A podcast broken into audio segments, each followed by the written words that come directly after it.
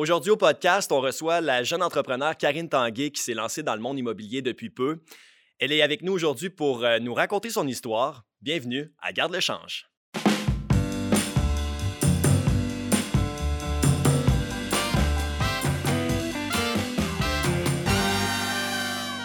Je suis accompagné bien sûr de mon collaborateur, mon co-animateur Samuel Nadeau en forme. En très grande forme. Super également. Karine Tanguay, merci d'avoir accepté l'invitation. Merci à toi. On va commencer ça dans le vif du sujet. En fait, j'aimerais que tu te présentes, que tu nous racontes un peu d'où tu viens puis ton histoire. Oui, parfait. Euh, moi, en fait, je viens de la Beauce. euh, Je viens de Saint-Zacharie. euh, Je suis une fille, euh, en fait, qui est née sur une ferme, vraiment pas dans les affaires. J'ai commencé mon premier investissement en immobilier, j'avais 20 ans. J'ai acheté un duplex. J'avais mon métier. En fait, j'ai commencé mon premier investissement avec mon duplex. Euh, ensuite, euh, ça fait à peu près un an et demi là, que je me suis lancée euh, à temps plein dans l'immobilier. Euh, j'ai présentement euh, 70 portes euh, aux alentours là, avec mon conjoint Olivier. Euh, fait que nous, c'est ça, on fait ça à temps plein euh, aujourd'hui. En couple là- en plus. Ouais, c'est ça. Mais bon. là, t'as- si je comprends bien, tu avais 20 ans. T'as quel âge? J'ai 23 ans en ce moment. 23. Euh, Ouais. ouais, OK. Oh yeah. A Euh, real deal. À la, ouais, c'est ça. À la base, euh, mettons, avant ta vingtaine, là, euh, tu travaillais dans quoi? Qu'est-ce que tu faisais? Ouais. C'est quoi la genèse? Ouais, exact. Moi, en fait, j'ai fait euh, un DEP en assistance dentaire euh, et j'ai travaillé deux ans là-dedans. Euh, C'était un métier super agréable, mais pas fait pour moi. Puis j'ai toujours été serveuse aussi au travers, fait que je faisais des 70-75 heures semaine à tous les semaines, Tu Euh, travaillais quoi, 7 jours sur 7? 7 jours sur 7. Ouais, Oh. Aïe, aïe. exactement. Aïe, aïe. Euh, puis euh, j'ai découvert là, la passion immobilier euh, à cause d'Olivier. Quand on a commencé à, à sortir ensemble, il a commencé, lui, à 18 ans, son premier investissement. Fait que je l'ai vu pendant deux ans euh, investir dans l'immobilier. Puis moi, ça me passionnait de le voir aller. puis je voulais sauter avec lui C'est quoi qui te passionnait, si tu me permets? dans l'immobilier. Ouais. Euh, C'était un investissement qui rapportait des revenus sans mettre de temps. C'est ça vraiment qui m'a euh, accroché. C'est de euh, faire des sous sans mettre, sans mettre ton temps, sans travailler. Exactement. Puis euh, c'était de la fierté aussi d'avoir quelque chose d'aussi gros à moi. Euh, fait que c'est ça qui m'a vraiment accroché de l'immobilier. Puis tu dis au début, tu sais, tu dis que tu es né sur une ferme. C'est quoi que ça t'a inculqué comme peut-être valeur qu'aujourd'hui, ça, que tu as gardé? Et aussi, qu'est-ce que, qu'est-ce que tu pensais avant qui a Mm. évolué aujourd'hui avec le fait que tu es investisseur aujourd'hui? C'est sûr qu'en venant d'une ferme, tu fais tout par toi-même, je veux dire, jusqu'à avoir ta propre nourriture sur la table. Euh, dans le fond, ce qui m'a vraiment motivée, c'est que je voulais pas travailler vraiment mon argent euh, 40 heures par semaine euh, toujours. Fait que Ben, dans ton cas, euh, 70 ans. 70 Ouais, ça. Oui, mais c'est vraiment différent. Mais ce que ça m'a apporté, mon enfance, c'est vraiment euh, de se débrouiller, en fait. euh, Ok, de travailler avec les débrouillardise. mains. Oui, de travailler avec les mains, de toujours trouver une solution euh, à nos problèmes. Euh, mais j'ai toujours aimé ce qu'il n'y a pas dans la ferme, les chiffres. Euh, j'ai toujours aimé euh, les affaires, euh, ce qui est différent euh, de, de justement être fermier. OK, intéressant. Puis, tu sais, là, ton conjoint, il a, commencé en immobilier, puis toi, tu voyais ça aller. Puis, est-ce que tu avais une, vision à long terme de ça? Est-ce que quand tu as connu ça, est-ce que tu t'es dit, OK, ouais, je je veux amener ça à ce niveau-là? Euh, non, pas, en ce- pas à ce moment-là. En fait, euh, mon premier investissement, euh, j'ai investi dans l'immobilier parce que j'avais des sous. Je savais pas nécessairement quoi faire avec. Puis à ce moment-là, tu travaillais encore là, avec tes deux jobs. Ouais, ouais, je Mais faisais Mais tu accumulais tout ton argent, tu mettais ça dans, un, J'accumulais tout. dans, le petit, boy. dans le petit cochon. tout, là. euh, au lieu d'aller magasiner puis de boire la fin de semaine, euh, j'accumulais. Ouais, comme on dit. effectivement, je pilais. OK. Euh, fait que j'ai commencé avec cet investissement-là. Euh, mais mon but, c'était plus euh, d'avoir quelque chose à moi pour ma retraite parce qu'avec mon métier, euh, mes deux métiers en fait que je Mhm. faisais, il n'y avait pas nécessairement de, de fonds de pension et tout. Fait que moi, j'étais vraiment été. J'allais vraiment dans cette optique-là que je voulais avoir euh, une retraite. Euh, puis avec le temps, là, j'ai vraiment développé une grande passion pour l'immobilier. En fait, j'ai vraiment appris sur, sur le tas aussi. T'as appris sur le tas. est-ce que tu t'es formé? Pas, pas à ce moment-là. OK. En fait, j'ai commencé euh, un cours, j'ai suivi le, le club d'investisseurs immobiliers euh, avec Olivier. On a décidé de se former pour euh, bien investir. Ah, c'est cute avec son chum. Ouais. Oui, effectivement. Euh, on l'a fait à deux, puis euh, ça l'a vraiment. euh, Ça l'a débourré après? Ouais, ça l'a vraiment débourré. Là, euh. moi, en fait, quand j'ai commencé euh, le cours, j'ai rencontré euh, un gars. En fait, euh, ça l'a devenu mon mentor. Euh, un matin, on est allé dîner au restaurant, les trois ensemble. Puis euh, c'est là que j'ai eu mon déclic euh, de j'ai fait wow. là. Quand, quand Ah tu ouais. dis un- ton mentor, c'est quoi? Ouais. C'est un. Tu, tu, tu l'as connu, puis c'est un gars qui te coach un peu dans la vie de tous les jours? Oui, exactement. Là, euh, un mentor, en fait, c'est euh, quelqu'un qui t'inspire dans qu'est-ce qu'il fait, qu'est-ce qu'il a fait de son histoire. Euh, Puis c'est quelqu'un qui a l'expérience que tu n'as pas, qui va t'apporter ce qui te manque au final, c'est l'expérience. Fait que quand tu as des questions, quand tu as des interrogations, tu te réfères à cette personne-là. Fait que nous, on avait rencontré ce, ce gars-là à un restaurant. Euh, ça nous avait vraiment euh, poussé justement à, à dire euh, let's go, on fonce. Le wow était, était où? C'est quoi que tu as vu Le dans wow, lui que hein. tu as dit wow? Le wow, c'est qu'on était en plein milieu de semaine, un mercredi. Il venait dîner avec nous autres, il y avait du temps. C'est le temps, en fait. Là, il nous disait, il nous disait que justement, il passait son temps avec ses enfants, il passait. Tu sais, il y avait du temps de qualité. Puis c'est là que tu dis, waouh, lui, il n'y a pas d'obligation nécessairement. Et l'argent continue à rentrer. Oui, puis l'argent continue à rentrer, effectivement. Puis quand, il- quand il nous parlait, là, il y avait la passion là, dans les yeux. Là, vraiment, là, il y avait... C'était c'était pas un job, c'était pas un métier, il y avait la passion. Puis il nous a transféré vraiment là, cette passion-là euh, en nous aidant. euh, justement, on y a acheté, on y a acheté quelques immeubles euh, que lui, justement, il est vraiment... il est rendu dans un mode plus passif. OK. Il, Ouais. il- il commence à vendre des immeubles, puis euh, Oui, ainsi de suite. exactement. Là, il a vendu une coupelle euh, de ses immeubles euh, dans son parc immobilier. Puis aujourd'hui, tu vois qu'il profite de, de sa vie. Profite de la puis- vie. Ouais, Puis, tu sais, hey, euh, moi, je trouve que j'en connais quelqu'un, euh, quelques, quelques personnes comme ça, là. Puis, tu sais, c'est pas nécessairement des gens qui ont une Ferrari à la porte, là. Tu sais, c'est des gens qui ont, ils ont monté un, un petit magot d'argent, qui souvent, c'est pas, c'est pas 150 millions, là, tu sais. Mais avec les revenus passifs qu'ils font avec cet Mhm. argent-là ou avec les investissements qui leur restent, ben ça couvre tous leurs besoins de base puis leur style de vie.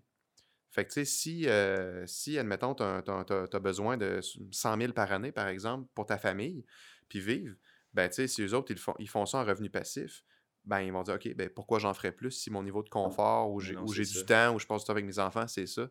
Fait que, tu sais, moi, c'est quelque chose qui m'inspire énormément, l'indépendance financière. C'est pas d'accumuler des fortunes euh, épouvantables, mais c'est juste d'avoir la plus grande richesse qui est le temps. Puis ça, je, je sens que c'est ça que tu as identifié Ouais. dans lui. C'est pas, il n'est pas arrivé avec une Porsche, là. Non, effectivement, hein? c'est vraiment... euh, au final, en tant qu'investisseur, euh, ce qu'on recherche tout, au final, c'est du temps. Parce que la vie est tellement courte, puis tu veux pas nécessairement vivre pour travailler, mais tu veux... Tu veux pas travailler pour vivre, mais tu veux vivre. Tu veux Ouais, juste ouais. vivre Tu veux sans vivre, nécessairement... pas travailler. Ouais, eh ben, exactement. c'est ça. Ben ah non, en fin de compte, on on devrait rectifier. C'est pas de pas travailler, c'est juste de faire ce que, qui t'aime. C'est juste, juste de faire ce que t'aimes. Puis tout ce que t'aimes pas, ben tu dis non. Exactement. Mais on s'entend, c'est ça, tu sais, ça, ça paraît bien comme ça, mais tu sais, il y a du travail derrière la cravate, il y a Ouais. du travail derrière tout ça. Est-ce qu'il y a des moments où, euh, justement, ce travail-là devient très stressant pour toi? Est-ce que des fois, c'est difficile ou généralement, ça se passe quand même bien? Généralement, ça se passe bien parce que on a un niveau, euh, on est capable de gérer notre stress. Mais oui, il y a des moments stressants. Là, euh, il n'y a pas juste euh, le beau de- d'acquérir des Mhm. immeubles. En fait, euh, on gère à tous les jours des problèmes, mais on a vraiment, en dedans de nous, on a vraiment le mode, on est toujours en mode solution. Fait qu'aussitôt qu'arrive un problème, on réagit toujours Ouais. En, solution. Là. Fait Donne-moi des exemples de problèmes. Ouais. par Ça m'intéresse. euh, ben, il y a un dégât d'eau. Fait que qu'est-ce que tu vas faire? Est-ce que tu vas tasser puis Moi, j'appelle le Calinette, c'est sûr. Il y, a, il y a toujours des solutions, là. Moi, j'appelle mon chum. Ok. Je dis, Olivier, il y a des d'eau. Non, mais il y a toujours des solutions à tout. Il y a un locataire euh, qui a une chicane, ben il y a une solution. euh, Quelqu'un paye pas, il y a la régie. Il y a une solution à tout, en fait. Et là, c'est ça, là, tu as commencé il y a quoi, à peu près deux ans. Euh, Ouais. Est-ce que tu as des employés ou t'es- tu gères ça tout seul avec Olivier, avec ton chum? Oui, présentement, nous, on gère euh, 100% euh, notre business. En fait, j'ai un 15 portes euh, avec un associé que lui a mis euh, sa, compagnie de gestion euh, là-dedans. Fait que 15 portes que je gère pas, mais sinon, on gère tout. Là. Euh, Olivier, il a, il a sa compagnie de construction aussi, fait que les rénovations, on les fait. Euh, mais prochainement, là, on veut déléguer justement pour avoir plus de temps, pour euh, faire plus de prospection, pour euh, être plus en mode achat encore. Mais c'est sûr qu'il a fallu faire le travail pour savoir qu'est-ce qu'on allait déléguer aussi. Mais en ce moment, on gère, on gère tout de nous-mêmes. Hey, Karine, On je veux savoir comment tu t'y prends pour acquérir des immeubles et mettre 0$ à l'acquisition? Euh, en fait, euh, il y a beaucoup de moyens euh, d'acheter sans avoir de mise de fonds. C'est toujours justement de trouver une façon. En fait, c'est pas compliqué. Quand tu as un bon deal, il y a quelqu'un qui va vouloir embarquer dans ton deal. Fait que toi, tu as du temps, mais tu pas d'argent. Mais il y a des gens qui ont de l'argent, mais qui n'ont pas de temps. Fait que tu vas aller chercher ces gens-là qui veulent investir sans mettre de temps. Puis toi, tu as besoin d'argent, mais tu pas. T'as- t'as besoin d'argent, mais tu as du temps. Fait que tu vas trouver un deal, tu vas monter une structure financière, tu vas le présenter à quelqu'un qui veut embarquer dans, dans ce, ce deal-là sans mettre de temps. Si je comprends bien, c'est eh, un prêteur privé qui va embarquer dans ton projet. Ouais. Puis toi, par la suite, tu vas être capable de redonner cet argent-là à ce prêteur-là parce que tu vas faire de l'argent avec cet immeuble-là. Exactement. Tu peux faire, euh, tu peux acheter un immeuble qui a besoin de rénovation, que tu vas aller rénover les immeubles, Mhm. tu vas augmenter les loyers, tu vas aller créer une valeur, tu vas refinancer, tu vas aller rechercher le montant, la mise de fonds, la mise de fonds, la valeur que tu as créée, tu vas redonner à ton prêteur privé. Quand c'est des projets qui sont sur du plus long terme, qui ont besoin de laisser une mise de fonds, euh, exemple deux, trois ans, parce que l'immeuble n'a pas assez de jus à aller chercher dedans, Mhm. tu peux avoir des partenaires qui ont des parts dedans en mettant l'argent. Fait qu'il y a beaucoup de façons d'acquérir euh, des immeubles. Justement, euh, les jeunes qui veulent investir, qui savent pas comment, qui n'ont pas nécessairement les sous, il y a aussi l'option SCHL, euh, 4 logements et moins, que tu peux aller habiter euh, dans ton logement avec 5 de mise de fonds. Fait que c'est c'est quand même abordable aussi là, pour, euh, pour ceux qui veulent se lancer. C'est comment que tu appelles ça? C'est. euh, SCHL. T'es pas rendu là dans la vie. David. T'es pas rendu à t'acheter une maison. Hein, fait que tu m'appelleras médecin C'est normal. À un certain moment donné, euh, la SCHL vient sur notre chemin. Hey, moi, euh, Karine, je voulais savoir, euh, sais, là, c'est beau, tu sais, c'est le côté, les affaires, les chiffres, euh, tu sais, la business va bien, mais, tu sais, y a-tu des fois où, tu sais, la réalité de tes clients t'a comme frappé en pleine face, puis tu sais, ça t'a ça, donné un coup de- d'humilité, genre? Ça m'est déjà arrivé, euh, en fait, euh, dernièrement, euh, j'ai acheté un immeuble qui avait une locataire euh, dans un logement. euh, c'est sûr que quand je visite des immeubles, je regarde pas les meubles, mais un C'est ton chum qui fait ça? Non, mais Non, même je, pas. je suis capable d'aller visiter un immeuble Ok. toute seule, mais on regarde, je veux dire, on regarde l'état de la, l'état de la bâtisse et non Mhm. des immeubles. Mais je m'étais rendu compte qu'elle avait pas de lit, euh, la madame. euh, fait que ça nous a quand même... Ça nous a... Ça, ça a venu nous toucher vraiment. Elle dormait par là. terre, là. Effectivement, ouais. Sans matelas, rien. elle là. dormait par terre sur euh, une, une petite boîte de carton. Euh, voyons donc. Ouais, c'était vraiment euh, quelque chose. ça- On, on a vraiment un cœur en arrière de ça. Puis justement, on s'est dit, on va acheter un lit, on va acheter un matelas, on va aller y porter. Fait que on est allé acheter euh, un lit, un matelas, on y a emmené des draps. Elle avait pas de Ah. draps non plus, pas de couverte. Euh, fait qu'on y a emmené ça, on est allé y monter. Puis juste ses yeux, qu'est-ce qu'il Ben oui. disait, c'était c'était wow, c'était incroyable. là. Puis elle on- déjà payé en retard? Non, elle a jamais payé en retard. Ça, Elle, elle, s'est privée d'un lit, puis elle a toujours payé. Ouais. Mm. Effectivement, euh, cette, euh, cette madame-là me paye à chaque, chaque premier du mois. Puis toi, à à toi, à ce moment-là, tu, tu venais d'acquérir cet immeuble-là, fait que tu étais, dans le fond, sa nouvelle propriétaire. Euh, en fait, moi, quand j'avais acquis l'immeuble, euh, le locataire était parti, puis j'avais remplacé par une nouvelle, une nouvelle locataire. OK. Ouais.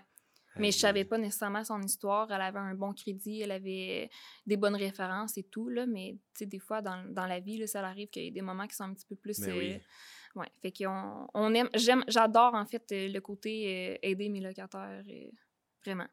Puis comment t'as fait? Là, t'es rendu à 70 portes, tu dis? Ouais, aux alentours de aux ça. alentours de ça.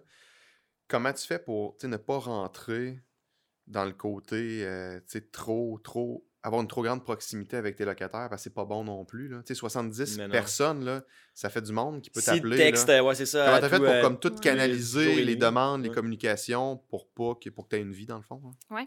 Et en fait, euh, c'est pas que c'est important de pas se mettre ami avec les locataires. En fait, j'ai même euh, déjà présenté une locataire à mon meilleur ami qui sont fiancés aujourd'hui. Ben. C'est drôle à dire, En ouais. plus, c'est une matchmaker. C'est vraiment drôle, là. Euh, En fait, euh, cette, cette locataire-là est en couple avec...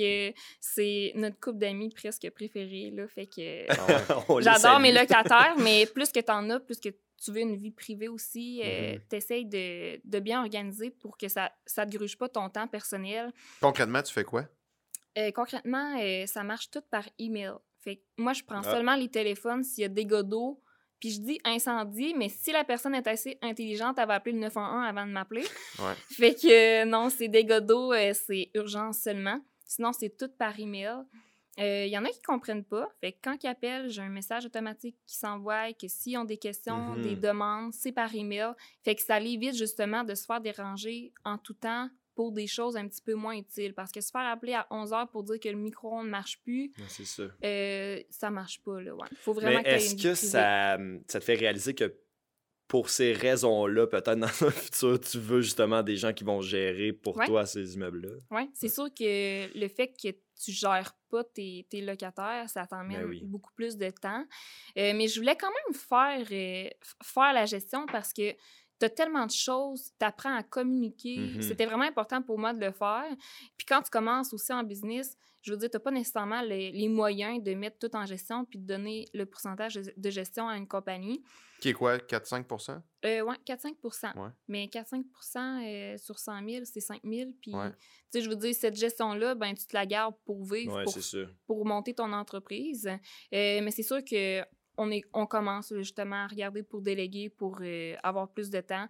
Mais au lieu de mettre en compagnie de gestion, j'aimerais peut-être plus créer ma compagnie. euh, Ah. pas ma compagnie, mais avoir des employés qui travaillent pour moi, qui font la gestion. euh, avoir plus de contrôle sur ma gestion. Ben oui, c'est un bon plan. Et puis je me demandais comment ça se passe? Bon, c'est une chose d'avoir un conjoint, mais quand ton conjoint c'est ton associé puis que tu le vois tous les jours parce que ta job, ben, c'est d'être dans les immeubles, etc. Comment ça se passe sur ce plan-là?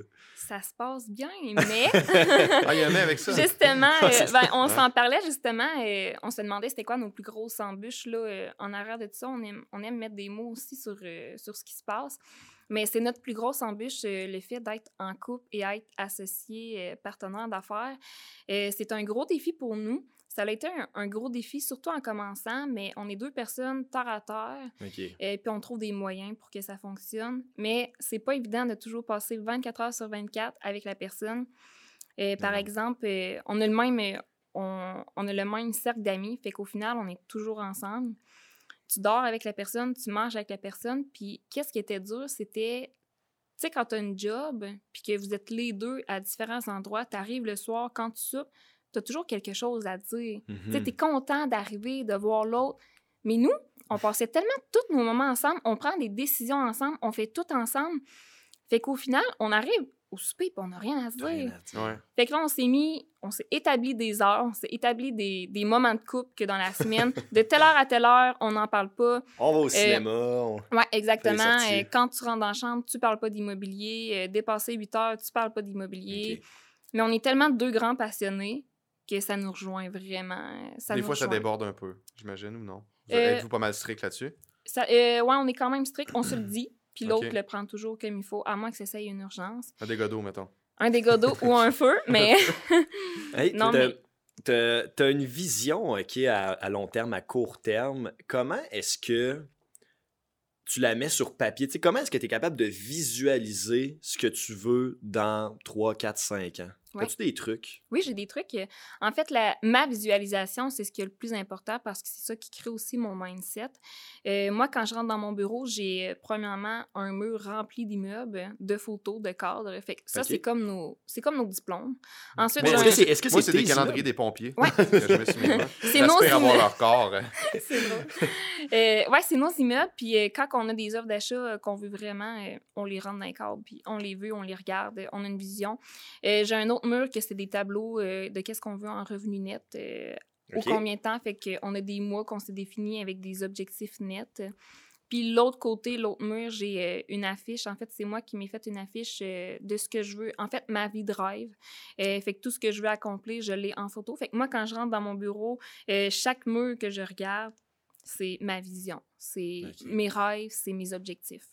Fait que t'as pas le choix d'être focusé 100% là-dessus, parce que c'est ce que tu vois tout le C'est temps. ça. Exactement, c'est Mm. ça. Puis ils disent aussi que ce que tu visualises, tu l'attires. Tu Ouais. l'attires puis tu le crées. Parce que si tu as un rêve puis que tu y crois, tu vas tout faire pour le Ben oui. réaliser. Ouais. Ouais. Puis il faut que tu les vois et tes rêves. Ouais. Non, non, je suis d'accord avec ça. Ouais. Parle-moi donc, y a-tu des- y a-tu un immeuble que tu as acquéri où tu sais, c'était c'était un gros morceau, c'était c'était très gros, puis tu sais que ça t'a vraiment stressé, puis que t'as failli l'échapper, ou. euh, T'as-tu quelque chose à nous partager par rapport à ça? Ouais. En fait, euh, quand j'ai. En fait, j'ai été euh, négocier le, le propriétaire toute seule. On était, moi, Olivier, mon partenaire. euh, j'ai dit, je vais aller négocier toute seule, euh, comme une grande. Et puis, je l'avais négocié de plus de 100 000 et j'étais très fière. C'était bon, c'était combien de portes, là, cette affaire C'était 15 portes. 15 portes, OK. Ouais, 15 portes. Euh, On peut penser que ça vaut à peu près Ouais, c'est ça, 1.2, 15 portes, 1.4 c'est- millions, mettons, là. Ouais, à peu près. OK. Effectivement. Puis euh, c'était mon premier immeuble que je signais en haut de 1 million. Euh, puis quand je signais, euh, j'avais la main qui tremblait, mais j'étais j'étais fière. Là. Vraiment, là, j'avais une émotion forte. Ouais. Puis j'ai dit au propriétaire, j'ai dit, euh, c'est la première fois que je signe aussi haut. Puis euh, il était vraiment content. là. Il me l'a dit, je suis content de vendre à une jeune fille, une jeune entrepreneur. Puis dans ce temps-là, j'avais j'avais 22 ans. Puis tu as négocié à. T'as t'as réussi à regagner 100 000, au-dessus Ouais. de 100 000? Au-dessus de 100 000, oui, exactement. Avec, c'est hot, ça. euh, en fait, moi, j'aime j'aime beaucoup négocier. C'est quelque chose qui est quand même... qui a des...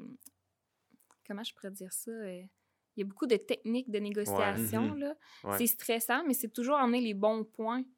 C'est toujours C'est les bons points. stimulant aussi, Ouais. sûrement, lorsque tu réalises que tu as atteint ce que Ouais. tu désirais atteindre. Exactement. moi, ce que j'ai découvert dans, dans la négociation en immobilier, c'est que c'est tellement à propos de l'humain et non du deal. C'est capoté. Mhm. Dans le sens Mhm. que, les gens vont, vont te partager leur histoire. Des fois, quand c'est un immeuble ou c'est un bien immobilier quelconque, ils vont te dire comment ils l'ont acquéri, les péripéties qu'ils ont eues avec ce, avec ce, ce- ce bien-là. Des fois, c'est des, des fois, c'est tragique, des fois, c'est heureux, des fois, c'est plein d'affaires. Puis, tu sais, quand tu te fais raconter ça, euh, ben moi, personnellement, je trouve ça super intéressant. Puis, Mané, tu connectes, puis là, euh, t'a- t'a- t'a- t'arrives chez la personne à 7 h le soir, puis là, tu te rends compte qu'il est minuit, puis que vous buvez un petit verre de vin, puis vous êtes quasiment rendu chum, mais ça reste que toutes, les choses que les gens te communiquent, il y a toutes les réponses à la négociation Mhm. dans ce qu'ils disent. Moi, je le vois comme ça, puis toutes mes négociations ont toujours parti de, de- de l'histoire des gens. Fait que c'est, moi, je trouve que c'est pas une question de c'est pas une question de prix, c'est une question de terme, puis c'est une question de relation humaine. Puis moi, j'adore ça. Puis c'est étonnant à quel point les gens veulent être généreux avec la personne. Euh, en fait, nous, c'est toujours des, des transactions gagnant-gagnant. Puis quand j'arrive devant le, le propriétaire, je suis, je, je mets vraiment les cartes sur la table de qu'est-ce que je veux et tout. Puis il y a même des propriétaires qui se négocient eux-mêmes. Hein? C'est drôle. dire? Ouais, j'ai acheté un immeuble, un 6 logements, puis euh, quand je suis quand je suis arrivée devant le propriétaire, j'ai dit moi mon prix ça serait ça serait ça. Puis il m'a dit ben moi ça serait ça. C'était 150 000 plus cher, mais il m'avait pas fait de prix avant. J'ai même pas négocié son prix, puis il m'a dit mais je te baisse de 80 000. Ah ouais, c'est auto-négocié. c'est C'était malade, ça. oui vraiment là c'est surprenant à quel point les gens se, se négocient, mais sont heureux que tu achètes que t'achètes son immeuble. Ouais. Mais hey, il faut mettre ça en perspective parce que, euh, tu sais, des gens qui détiennent un immeuble de- pendant 10, 15, 20 ans, maintenant, ils ont perdu le fil de la valeur que ça vaut. Ils ont perdu, ils ont perdu conscience du marché. Tu sais, ils ont juste empoché les loyers, ils sont bien occupés de leurs clients, leurs locataires. tu sais, Puis ils ont eu du fun à travers ça ou des fois, ils n'ont plus de fun. Puis quand ils se mettent à vendre, ben, ils ont une idée en tête. Ils disent Ah, ben, j'aimerais ça euh, peut-être aller chercher 500 000. tu sais. Puis ils pensent que c'est un gros montant, mais finalement, l'immeuble en vaut 800. tu sais. Ça, c'est. Fait que c'est vraiment pas tout le monde qui prend la peine de faire évaluer son immeuble ou euh, qui se fait approcher par un courtier qui, euh, qui sait réellement la valeur que ça peut sortir sur le marché. Fait que des fois, cette game-là est quand même drôle à Mhm. vivre parce que moi, c'est déjà arrivé que j'ai posé la question à la personne bon, ben, vous, vous m'avez signifié le fait que vous, vous aimeriez vendre, mais quel prix vous aimeriez avoir? Puis c'était 100 000 de moins que le prix, que le, que le prix maxi- euh, minimum que j'étais prêt à payer. 100 000 de moins que le prix minimum. Fait que, écoute, il y avait des feux d'artifice dans ma tête. Avant que tu lui révèles ton prix, Ouais, il disait déjà, ah, moi je le veux 100 Ouais, 000 par de exemple, moins je disais, bon, ok, mais regarde, moi, le, le- je suis prêt à payer le minimum Ouais, ouais, 500 ouais. 000, puis il dit, ben, c'est à 400, ben, je le laisserai aller. Ouais. Fait que, tu sais, feu d'artifice dans la tête, là, mais là, tu sais, il faut que tu sois de glace, là. Ah, ok, euh, parfait, Ouais. écoutez, je vais prendre ça en considération, je vais penser à ça, puis je vais vous revenir. Puis là, tu y reviens euh, une heure après. Ouais, j'ai parlé avec euh, des spécialistes, puis ça va être ça. Mais tu sais, ça reste que, tu sais, si d'elle, dans sa tête, la personne est contente, puis c'était le prix qu'elle voulait, C'est ça. techniquement, elle a, elle a pas perdu. Sais, Si, elle, si elle se fait pas dire par son voisin qu'elle a, laissé- elle a laissé 300 000 sur la table, c'est une affaire. Mais tu sais, si, si elle, ça faisait son affaire, ben, tu sais, tant mieux. Hey, Karine Tanguay, merci beaucoup d'avoir pris de ton temps. T'es vraiment inspirante pour vrai. C'est Ouais. le fun de voir que c'est possible, tu sais. Tu Ouais. l'as fait. euh, Jeune. C'est ça, exact. T'as Jeune. 23 ans. Il n'y a ça pas fait- d'âge. hein. Ça fait deux ans que tu fais ça, puis on voit que t'as as les feux d'artifice toi aussi dans les yeux, puis c'est. Ça, le feu sacré. Ouais, c'est le fun de voir ça. Ouais. Je te Merci remercie. Reviens au podcast n'importe quand. Sam Nadeau, merci beaucoup. Hey, fait plaisir. N'oublie pas de m'envoyer mon bitcoin. À la maison, j'espère que vous avez apprécié. On se dit à la prochaine pour un autre épisode de Garde le change. Ciao!